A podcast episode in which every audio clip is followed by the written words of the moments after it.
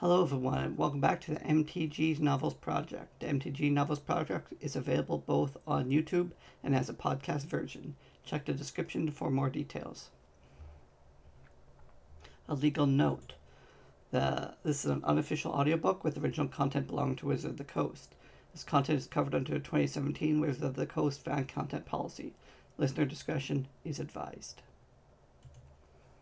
Today we are continuing with Chapter 10 of Planeswalker by Lynn Abbey. Urza got his wish. The Phyrexians didn't return to the cave the next day, or the next after that. Seasons passed, and years. He dismantled the insect warriors, incorporating their parts into a redesigned dragon, linking their ring shaped hearts into a single great power source. Ten years passed. Ten Dominarian years, according to Urza, who claimed his attachment to his birth world remained so strong that at any time he knew the sun's angle and the moon's phase above. The case he called Koilos, the Sacred Heart. Come, Urza said one winter morning, when Xantcha would have preferred to remain in her nest of pillows and blankets. It is finished. He held out his hand, and with a rhyme and a yawn, Xantcha clasped it. No more skimming through the between worlds. She'd master her fears and assist in her stomach. Although she dwelt mostly in the forest where the Phyrexian pool portal had been laid out, and where a cottage with a chicken coop and garden now stood, Urza had insisted that she accompany him every to every new world he discovered. His nose, her nose for Phyrexians was indisputably better than his. There are no Phyrexians on the world where Urza had built and rebuilt the dragon. There's no life at all and never had been. Urza's new dragon was much taller than the old one, but he borrowed from the incest warriors. The new dragon had a spider's eight legged body. Any two of the eight legs could be the front legs, and any three could be destroyed without ba- unbalancing it. The many toothed head remained from the dragon's previous incarnation, but the short arms had been lengthened, and the torso rotated freely between whatever pair of legs led the rest. In addition to gouts of blazing naphtha, the dragon spat lightning bolts and spheres of exploding fire. Fulton, Urza said, rubbing his hands together. Unlimited power. Urza demonstrated each weapon, and though Xantcha still thought a hundred lesser war machines would be more effective, she was awed by the destructions Urza's new dragon brought to the barren, defenseless world. The sky was streaked with soot and dust. Slag lakes of ember and crimson pocketed the plains. Everything that wasn't molten had been charred. It reminded her of nothing more or less than Phyrexia's fourth sphere, and she didn't think even a demon could stand against it. There was only one not so small problem. It's too big. It won't fit through any ambulator. It won't need an ambulator. It can walk the planes directly. Even you could guide it safely. I wouldn't know where to go. Xantcha had conquered her fears, but no matter how hard she tried, she couldn't orientate herself in between worlds' emptiness. Worlds, planes, didn't call out to her the way they called out to Urza. If she lost her grip on Urza's hand, she fell like a stone to whatever world would have her. Urza's armor kept her alive through one failure after another, until Urza conceded that she never, she'd never walk the planes. You won't have to do anything at all. After I've used that ambulator once, I know where Phyrexia is, and I'll walk the dragon there. You'll wait, safe and snug, until I return.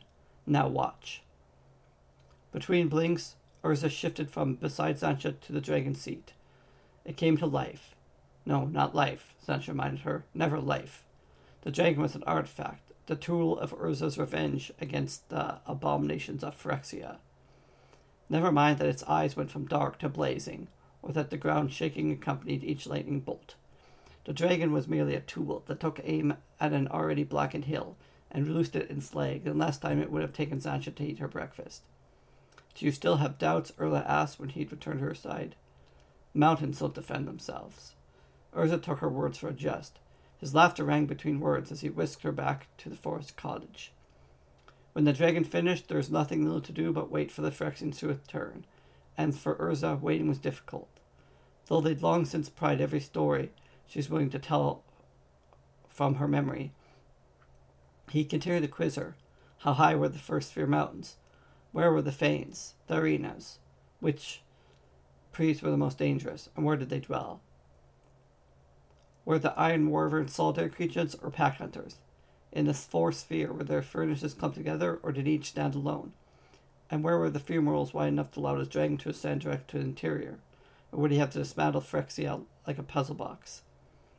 Than the questions were the nights, about one in four or five, when Urza closed his eyes. Urza's terrible dreams were too large for his mind. His ghost walked the forest when he slept, creating a silent drama of anger and betrayal. Xantcha had built the cottage to protect himself, herself from the dreams, but no wall was thick enough to insulate her from his anguish. Urza's call for vengeance was something a Phyrexian could understand. From the beginning, Xantcha's life had been full of threats and reprisals, broken promises and humiliation. But Urza needed more than vengeance. When his nightmares reached their inevitable climax, he cried out for mercy and begged someone he called Mishra to forgive him. Urza wouldn't talk about his nightmares, which got worse once the dragon was complete. He wouldn't answer Xantcha's questions about the ghosts, or their world, or especially about Mishra, except to say that the Phyrexian would pay for what they did to Mishra, and through Mishra, Xantcha couldn't be sure which. Whenever she dared mention the nightmare's name, Urza would fly into a bleak rage. Ten or twelve nights might pass without a word, without even a gesture, but then, without warning, he'd rouse from his stupor, and the questions would begin again. Xantcha began to look forward to the times when restlessness got the better of Urza, and he'd head off between worlds, still hoping to stumble across Phyrexia, or an excavation team with its precious ambulators. He'd been gone a month, even a season, and her life would be her own. Long before the dragon was finished, Xantcha had learned how to control the substance that emerged her cyst, and expanded it into a buoyant sphere instead of clinging armor. Urza had intended. Seated in the sphere, she traveled in a regular circuit of the hamlets, farms, surrounding the forest, learning the local dialects, trading with women who accepted her claims that she lived with the old man in the forest. She visited the local women, albeit carefully, lest they noticed that she wasn't growing older the way they were. But with Urza gone for long periods of time, Xantcha gradually expanded her horizons. She was, after all, following Urza's orders. He didn't want her to remain near the cave while he was gone, Urza reasoned that Phyrexians might take her by surprise, extract his secrets from her empty mind, then ambush him when he returned.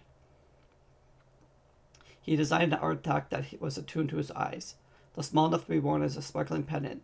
The artifact could sense a signal between worlds. Come back frequently, he told Xantcha when he hung the jewel around her neck. If they returned, hide yourself far, far away from here, then break the crystal. I will return for my, our vengeance. Above all, once you've seen a Phyrexian, stay away from the forest until I come for you. Don't let your curiosity lead you to foolishness. If they find you, they will reclaim you, and you will betray me. And you wouldn't want to, that to happen. Twelve winters, twelve summer, summers, and still Urza spoke to her as if she couldn't think for herself, or hear through his lies. She swore she'd do as he asked.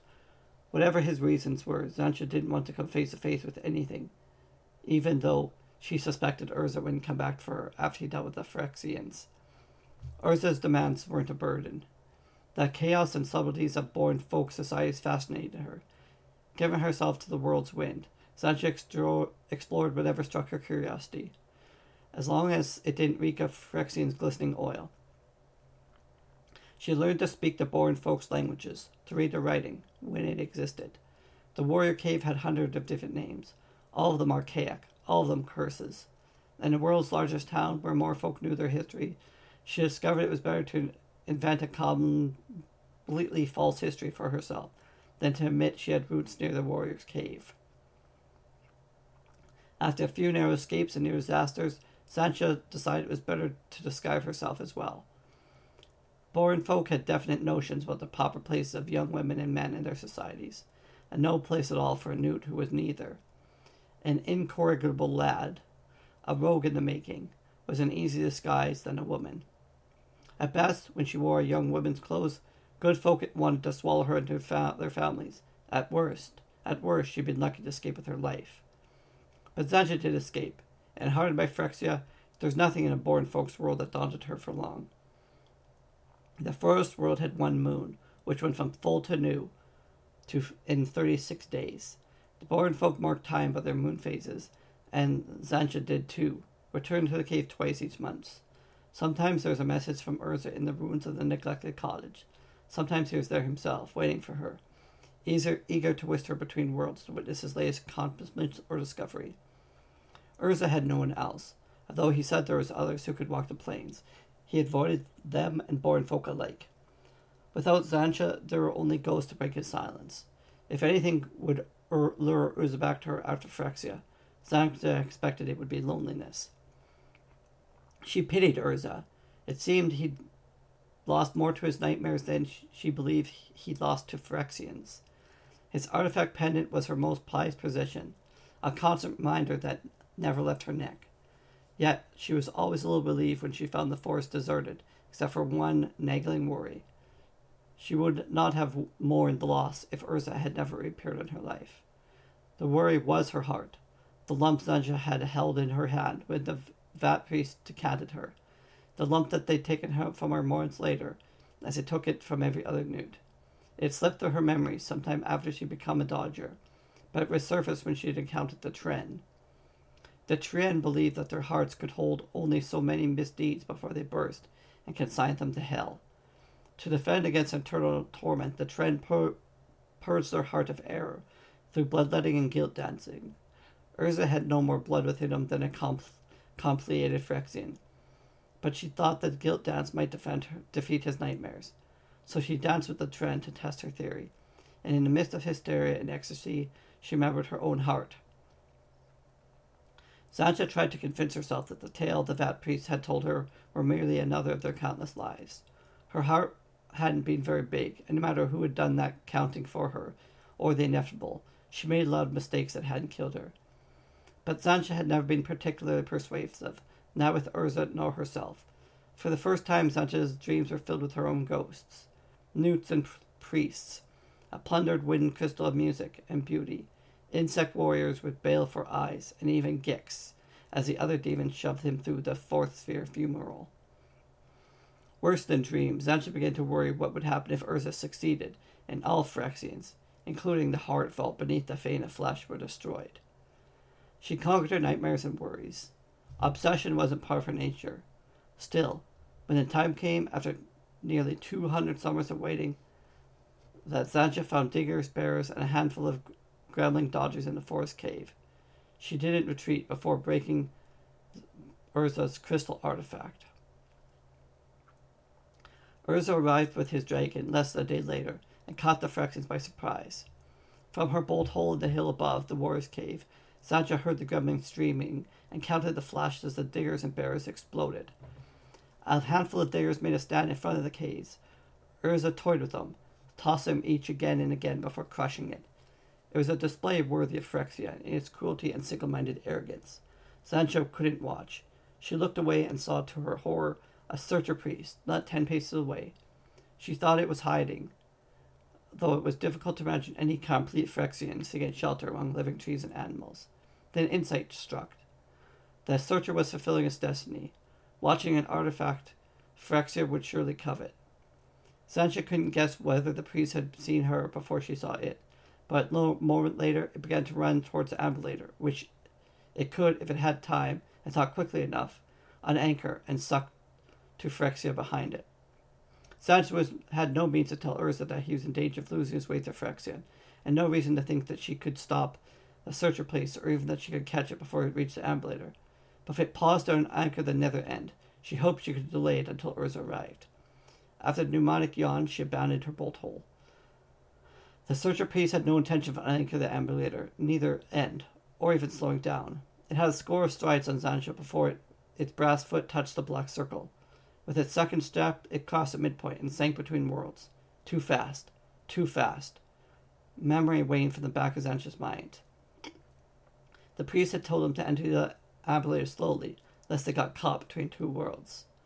Expecting an explosion, Xantcha skidded off the trail and hid behind the largest tree she saw. There was no explosion, but when she poked her head around the tree trunk, fire rippled across the ambulator's disc surface.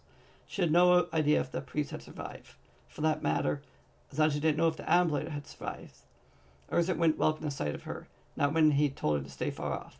But Xantcha thought it was best to warn him. She stepped in front of the dragon when it burned a path through the trees. Urza shot flame to the left of her and the right. Xantcha ran until she was breathless and circled back. The dragon sat beside the ambulator. The saddle seat between its shoulders was empty. Urza had gone to Phyrexia alone. Xantcha settled down to wait. Morning became afternoon. The sky darkened, and the dragon's eyes shone red.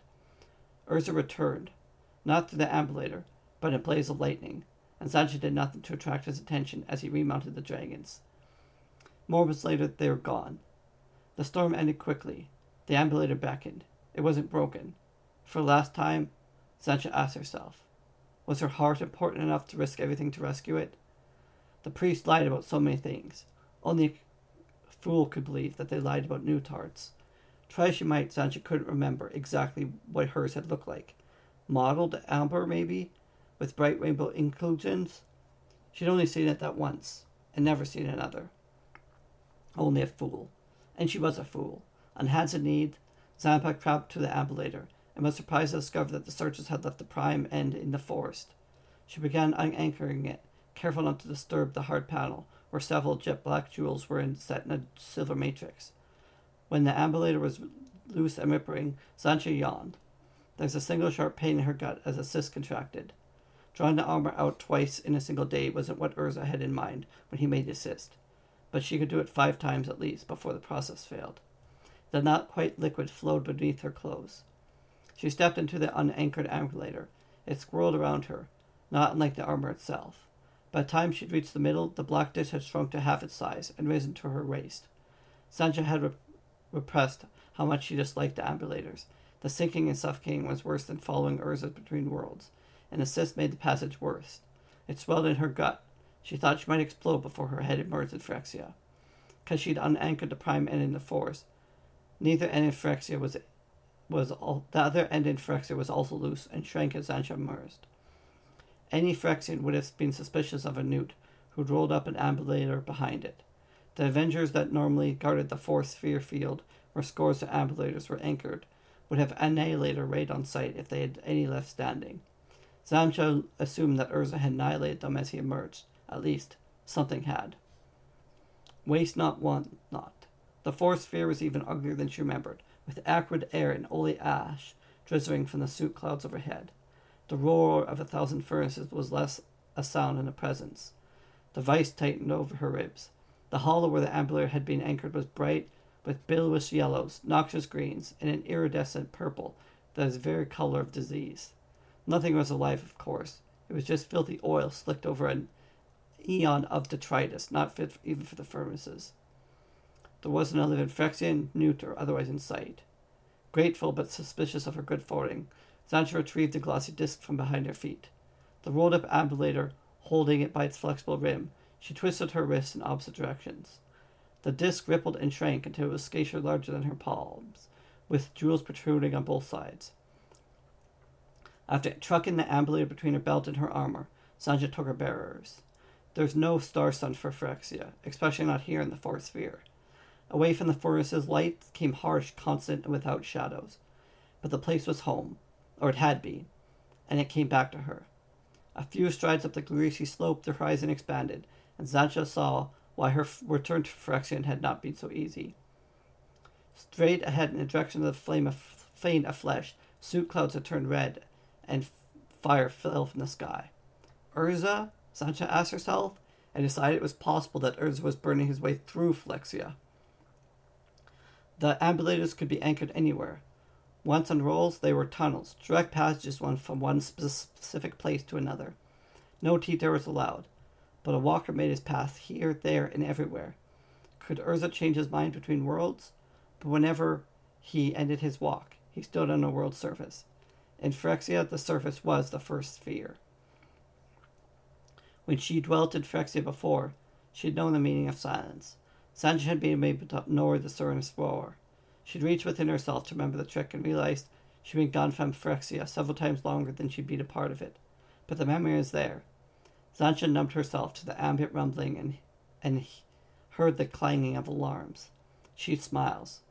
Those alarms were struck when a furnace was about to blow. Every Phyrexian had an emergency place. For Newts, that place was the faint flash precisely where she wanted to go.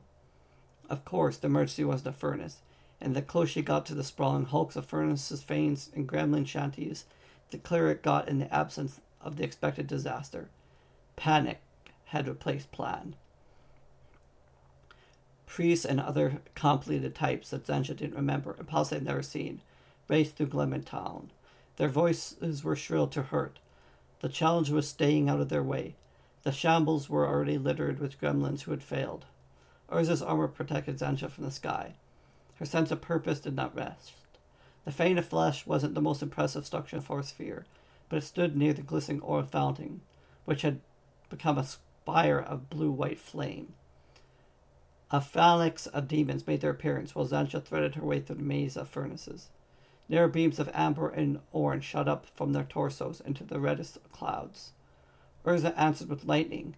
In the fourth sphere's filthy skies, the air itself ignited, and a web of fire shot to every part of the horizon. Xantcha felt the, felt the heat through her armor. Her instinct was to run, but ash fell quickly through the fire, and the fourth sphere went dark. For a moment, flesh had the advantage over metal, at least flesh protected by Urza's armor. Neither ash nor smoke irritated Xantcha's eyes, and with a bit of effort, she could see a body like in front of her. As in the Gremlin Town's alley, the danger came from the panicking and the fallen. No one paid any attention to a stray newt, assuming they could see her. Then the demons were grouped. A low humming sound began in the distance, followed by a cold wind that scoured the air. As it passed overhead, Xantcha looked up and saw the bottom of the third sphere, a sight she'd never seen before. She saw the flames too, where Urza had burnt through the outer spheres. Another few moments, and Urza and Xantcha might have seen Urza's dragon, if she hadn't started to run for the fane. The rusty doors on the far side of the glistening fountain were wide open as Xantcha entered the plaza, where newts were compleated. She was in the final sprint for the fane when a vast shadow moved overhead. The last time Xantcha had seen Urza's new dragon, he, she hadn't noticed any wing struts, and had assumed the artifact had grown too heavy to fly. She had assumed incorrectly. Six of the dragon's eight legs supported wings that dwarfed the rest of its body, and yet were highly flexible and removable. The dragon swooped sideways to avoid a demon flung bolt, while it benched a tongue of flame. A furnace exploded. Metal shards and slug traced brilliant arcs through the third sphere ceiling. Impressed by beauty that was also terrifying and deadly, Xantcha considered the possibility that Urza would win. During a tree sliced clod of slag crashed into the plaza. The flames of the glistening fountain sputtered and died, while yellow flames rose from the nuclear beside it. Unless Xantcha wanted to die with Phyrexia, she had to find her heart and unroll the ambulator while there was still a solid place left to support the prime end. Xantcha finished her run with no further distractions. Down! Go down! A Agility fast Pris assisted as she cleared the open doors. Noose go down. Its hook and powder clouded against each other as it indicated a deserted corridor. The priests weren't flesh, but they weren't mindless artifacts either. They might lack sufficient imagination to obey a fatal command, but they had to be af- enough to be afraid. I go, Xantcha replied, the first time she'd spoken Phyrexian in cent- centuries. She boggled the pronunciation, but the Phyrexian priest didn't seem to notice. She'd forgotten how big the fane was. Maybe she'd never noticed. She'd never gone anywhere within it without a cadre of other newts and priests surrounded her. One quarter was as good as another when she had no idea where her heart might be, and the one that priest had pointed to was the broader and best lit. She read the glyphs inscriptions on the wall, hoping they might provide a clue, but they were only exhortations, lies, and empty promises, like everything else in Phyrexia. The Fane of Flesh was quieter, cleaner than anything beyond its pres- precedents or precedence. Its walls had so far resisted the outer flames, but it had taken damage. Turning a corner, Xantcha came upon a pile of rubble from a collapsed ceiling, and a defunct vat priest crushed beneath it. She, rest, she wrenched one of the priest's long hooks from its shoulder socket and kept going. The teacher priest waited at another corner, its eyes with a flesh with a flat bronze mask. They darted between the hook Xantcha's face and her boots and her belt. Newt, it asked.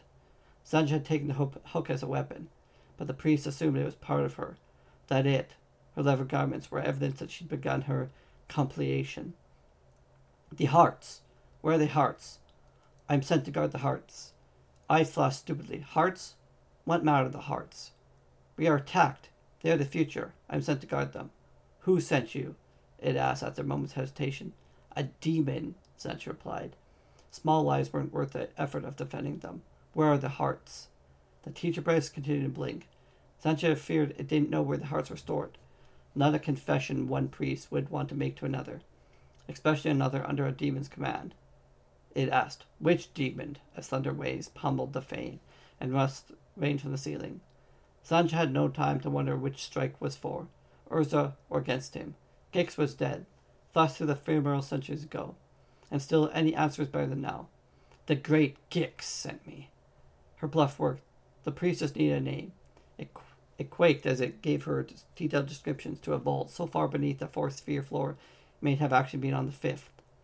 More blasts shook the fane. A stairway she was supposed to use was clogged with debris and the scent of fire.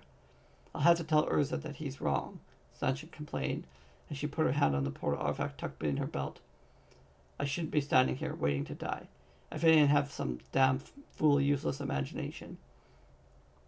She could have gotten out. The corridor was wide enough to unroll a portal. She'd be back in the forest, safe or not, or not safe. Ambulators is only be rolled up from the prime end. If she left the prime end here in the corridor and the fame collapsed, the rubble might follow her to the forest, and all of Phyrexia might follow her.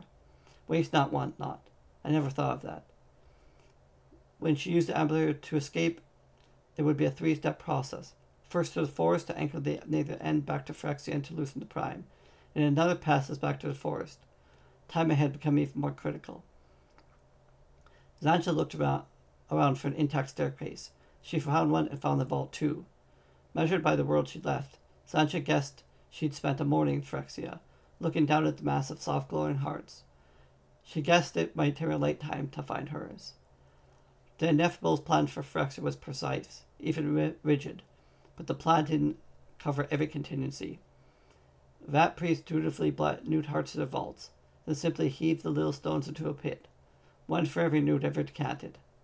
At the surface, the pit was about twice the size of an unrolled ambulator. When she thrust the vat hooks into the chaos, it went in all the way to her shoulder gears without striking anything solid. The pit seethed. Countless glowing amber fists and a smaller number of dark ones were vibrating constantly against one another. On her knees, Xantcha could hear a steady chorus of sighs and gasps. She wondered about the dark ones and got lucky. She heard a pop right in front of her, then watched as the golden hun brightened and it dark. Death. Phyrexians were dying in Urza's assault. Were their hearts, long detached from their complicated bodies, going dark as they did? Xantcha retrieved the newly darkened stone from the vat priest's hook. Tiny scratches marked its surface, marks left as the heart cl- stone clattered against its companions, a record of errors made by the ineffable. She read the glyphs on the walls. They refe- repeated the familiar teacher priest lies. Xantcha picked up a glowing stone. Its worth and subtlety was tangible even through Urza's armor. She picked up a second golden heart and found it just as warm, just as subtle, yet also different. But every dark stone felt as inert as the first she had touched.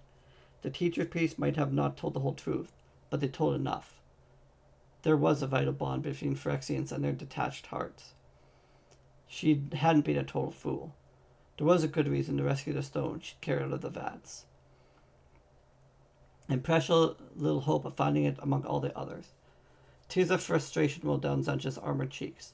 They fumed where they landed on the glowing stones cracked in her lap. Another shudder rocked the fane. When it ended, a score of hearts had popped and dimmed. More Phyrexian's death to Urza's credit. But imagine what his dragon engine could do if Urza brought its weapons to bear where Xantcha sat. Imagine what she could do. The hearts weren't so hard that she couldn't break them, and if her tears couldn't make the stone fume, what might her blood do if she chose to sacrifice herself for vengeance? She'd been willing to die for much less before Urza rescued her, but she'd come to the Fane of Flesh because she'd wanted to live. Choices and questions, all of them morbid, paralyzed Jance at the edge of the pit. Then she heard laughter. She scrambled to her feet, scrambling hard to crush them in her frantic clumsiness. There's no one behind her. The laughter hadn't come from the corridor. It came from within, within her mind within her heart. Throwing the hook aside, Xantcha waited in the pit, sweeping her hands in front of her, moving towards the laughter. She found what she was looking for not far below the surface, neither in the middle nor at the pit's edge. There was nothing to distinguish it from any other heart stone, a few scratches, but no more than any other stone she touched. Glowing or dark, it was hers. It had to be hers. Urza's armor absorbed the it laid in her hand. Another burst of popping hearts interrupted Xantcha's reverie. A hundred, perhaps several hundred. Phyrexians had died since she entered the vault. The chamber is as bright as it had been when she entered. Xantcha tried to calculate how many glowing hearts lay on the surface. How many more might they believe? She got off, gave up after a few attempts, but not before she decided that unless she told Urza about the heart vault, it would be a very long battle before he achieved vengeance. Her heart was too big to, to swallow, too risky to carry in her hand. Xantcha tucked it carefully inside her boot before she headed off. Finding her way out of the fane was harder than finding Urza. Fane's smoke and sorcery ratcheted through one quarter of what passed for the fourth sphere sky. While she had been looking for her heart, the demons had mounted a counterattack. Urza's hulking dragon was surrounded by Phyrexia's smaller defenders. Dragons, wyverns, and whatever else had been summoned from the first sphere through the very hole Urza had burned for himself. As she warmed him, individually Phyrexia had nothing that could equal his devastating tool, but in Phyrexia's, individuals weren't important. For every completed priest, for every scrap made digger or bearer, there are twenty warriors, fleshless, obedient, and relentless. The demons aimed the warriors at Urza's dragon, where they died by the scores and occasionally did damage. The dragon's wind were shredded and useless. Two of its legs had been disabled. A third burst into melting flames while Xantcha looked for a path through the Phyrexian lines. Urza could still defend himself in all quarters, but if when he lost the fourth leg, there'd be gaps, and it wouldn't take imagination to exploit them. You're lost, Urza shouted silently, adding an image of fault of hearts. There's a better way. Walk away now. But though Urza could easily extract thoughts from her mind, she'd never been able to insert hers into his. There were hundreds of Phyrexians on the battlefield, and even a few gremlins. All of them were in danger to be trampled by the restless warriors than they were from anything in the dragon's arsenal. But their presence, a thing there of chaos across the field, was Xantcha's best hope to getting to Urza. Relying on Urza's armor to protect her from everything except her own stupidity, Xantcha does fire, lightning, and the distortions of sorcery as she threaded her way through the Phyrexian circle. When she came face to face with the back of a demon, it was dark and asymmetric, with pincers on one arm and a six fingered hand on the other. It had arms in several places, including the back of its head. Nothing like Gix, except for the malice, intelligence in its red eyes. He had studied from her from her boots her hair and and Vapri's hook. Xantcha was sure it knew it wasn't what she pretended to be, and equally sure Irma's armor would protect it from her its wrath. Just then a Worthing screamed, and the demon, the demon turned away. A small wall of sharp, noxious yellow crystals exploded from the ground between Xantcha and the demon. She staggered back and watched the demon uncoil like an angry serpent, writhing towards the dragon. Urza's armor protected Xantcha from flames and emptiness and corrosive vapors too. She followed the walls of crystals that extended across Phyrexia's first sphere towards Urza and its dragon. If Urza struck the wall, Xantcha was meat. If he didn't, he would claim the fourth leg from his dragon. But not before she swung up the leg scaffolding, climbing for her life and his. Xantcha made an easy target, running across the dragon's back, but nothing attacked. Phyrexians overhead didn't recognize her as an enemy, and Urza's attention was centered on the noxious wall. Xantcha fell hard when the leg collapsed. Worse, there was blood on her hands when she hauled herself back up. Either her armor was weakening or Urza's was. She swung down between the dragon's shoulders, expecting the worst. Urza reclined in a wild, shrouded couch. Smoke rose from his charred trousers. The dragon's wounds were reflected on his body. Bruises, contusions, bleeding contusions covered Urza's hands and face. Xantcha had never seen Urza hurt. She assumed he could be destroyed. He hadn't. She hadn't imagined that it, he could be wounded. She stood confused and useless for several moments before they found Urza courage to touch his shoulder. Urza, Urza, it's time to walk away from here if you can. No response. Urza, Urza, can you hear me? It's Xantcha. She put some strength into the hand. The whole house, couch rocked a bit. There was no response from him. He was still in control of the dragon, still fighting. As mindless as any of the Warthins, Urzan had abandoned Satnius and became the tool. Listen to me, Urza. Vengeance is slipping away. You've got to leave now. Urza's eyes opened. They were horrible to behold.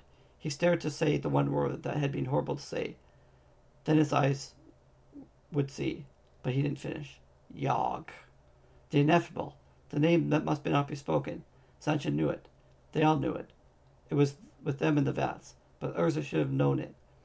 He never got anything out of his Xantcha's mind that he had been able to give him, and she'd never given him that. Every interest had run, now alone. Xantcha resisted. Uh, Urza had rescued her when she had no hope.